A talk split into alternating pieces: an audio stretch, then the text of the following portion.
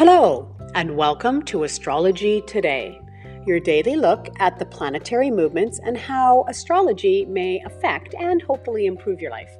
Hi there, I'm Norma Lachance. I'm your host. I'm a life coach, a mathematician, and an inspired astrologer. And you've joined me for a look at the daily transit for Sunday, March 1st, 2020.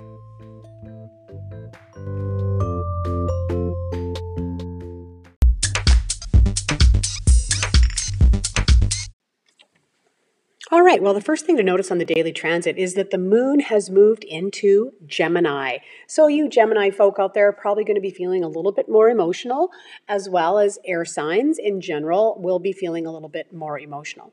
Now, when the moon is in Gemini, how does that affect all of us? Well, the moon in an air sign means we're probably going to be feeling a little bit more intellectual, needing to communicate more. That's just in general what's happening for all of us when the moon is in Gemini.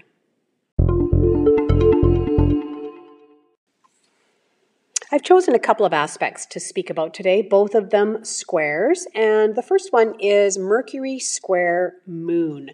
This is really your rational mind taking over. So, this idea of the moon that rules our emotions, plus Mercury, which is communication, messaging. So, really, we're going to see some enhanced emotional communication. Now, having said that, we also need to keep in mind that Mercury is still in retrograde. And so, being in retrograde, that is definitely going to affect communication. I wanted to point out another thing that is going on during retrograde period that I haven't mentioned so far. Remember that retrograde is continuing on at least until the 9th or 10th this month. So we still have a good 9 10 days of this. And the retrograde period is a time to re-choose, review, redo past decisions. So to have a look at perhaps some choices that you've made recently and this is your chance to look at that again. Maybe re-choose something different, maybe con, you know consolidate and to really be convinced that yes, I have made the right choice. But it is a time to reflect and review uh, past decisions to see if it's really what you want to be doing.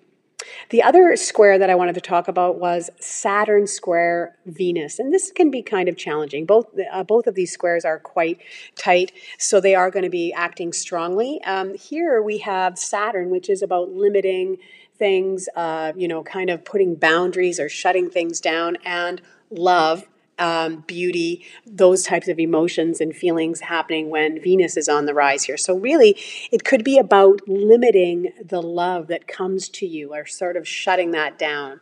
It can also, you know, be around feeling, you know, judged perhaps by our mother or a mother figure or by women in general. You know, Saturn can tend to be that negative tape that's in our brain, giving us negative messages, judging us. And so, you know, just to be on the lookout and perhaps, you know, give yourself some compassion, some flexibility, and some just some general self love would be great today.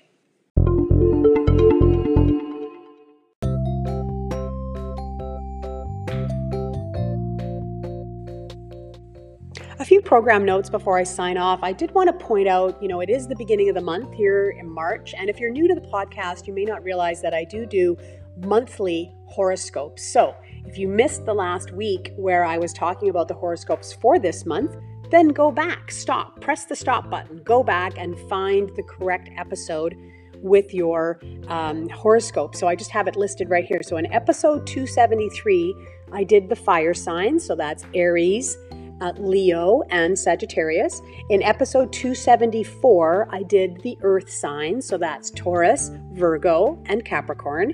And in episode 275, I did the air signs, Gemini, Libra, and Aquarius. And then finally, at the end, right at the end of the month, episode 276, I did the water signs, so that's Cancer, Scorpio, and Pisces. So, whatever your sign is, go back, find that episode so you can listen to it. I'd love to see, you know, how you how it all played out for you in the month of March to, to see if the horoscopes were helpful at all.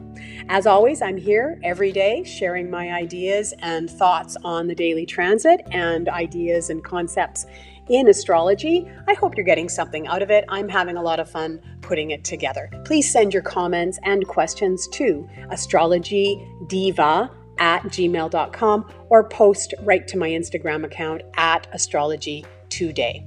Have yourselves a fantastic day. I will speak to you again soon.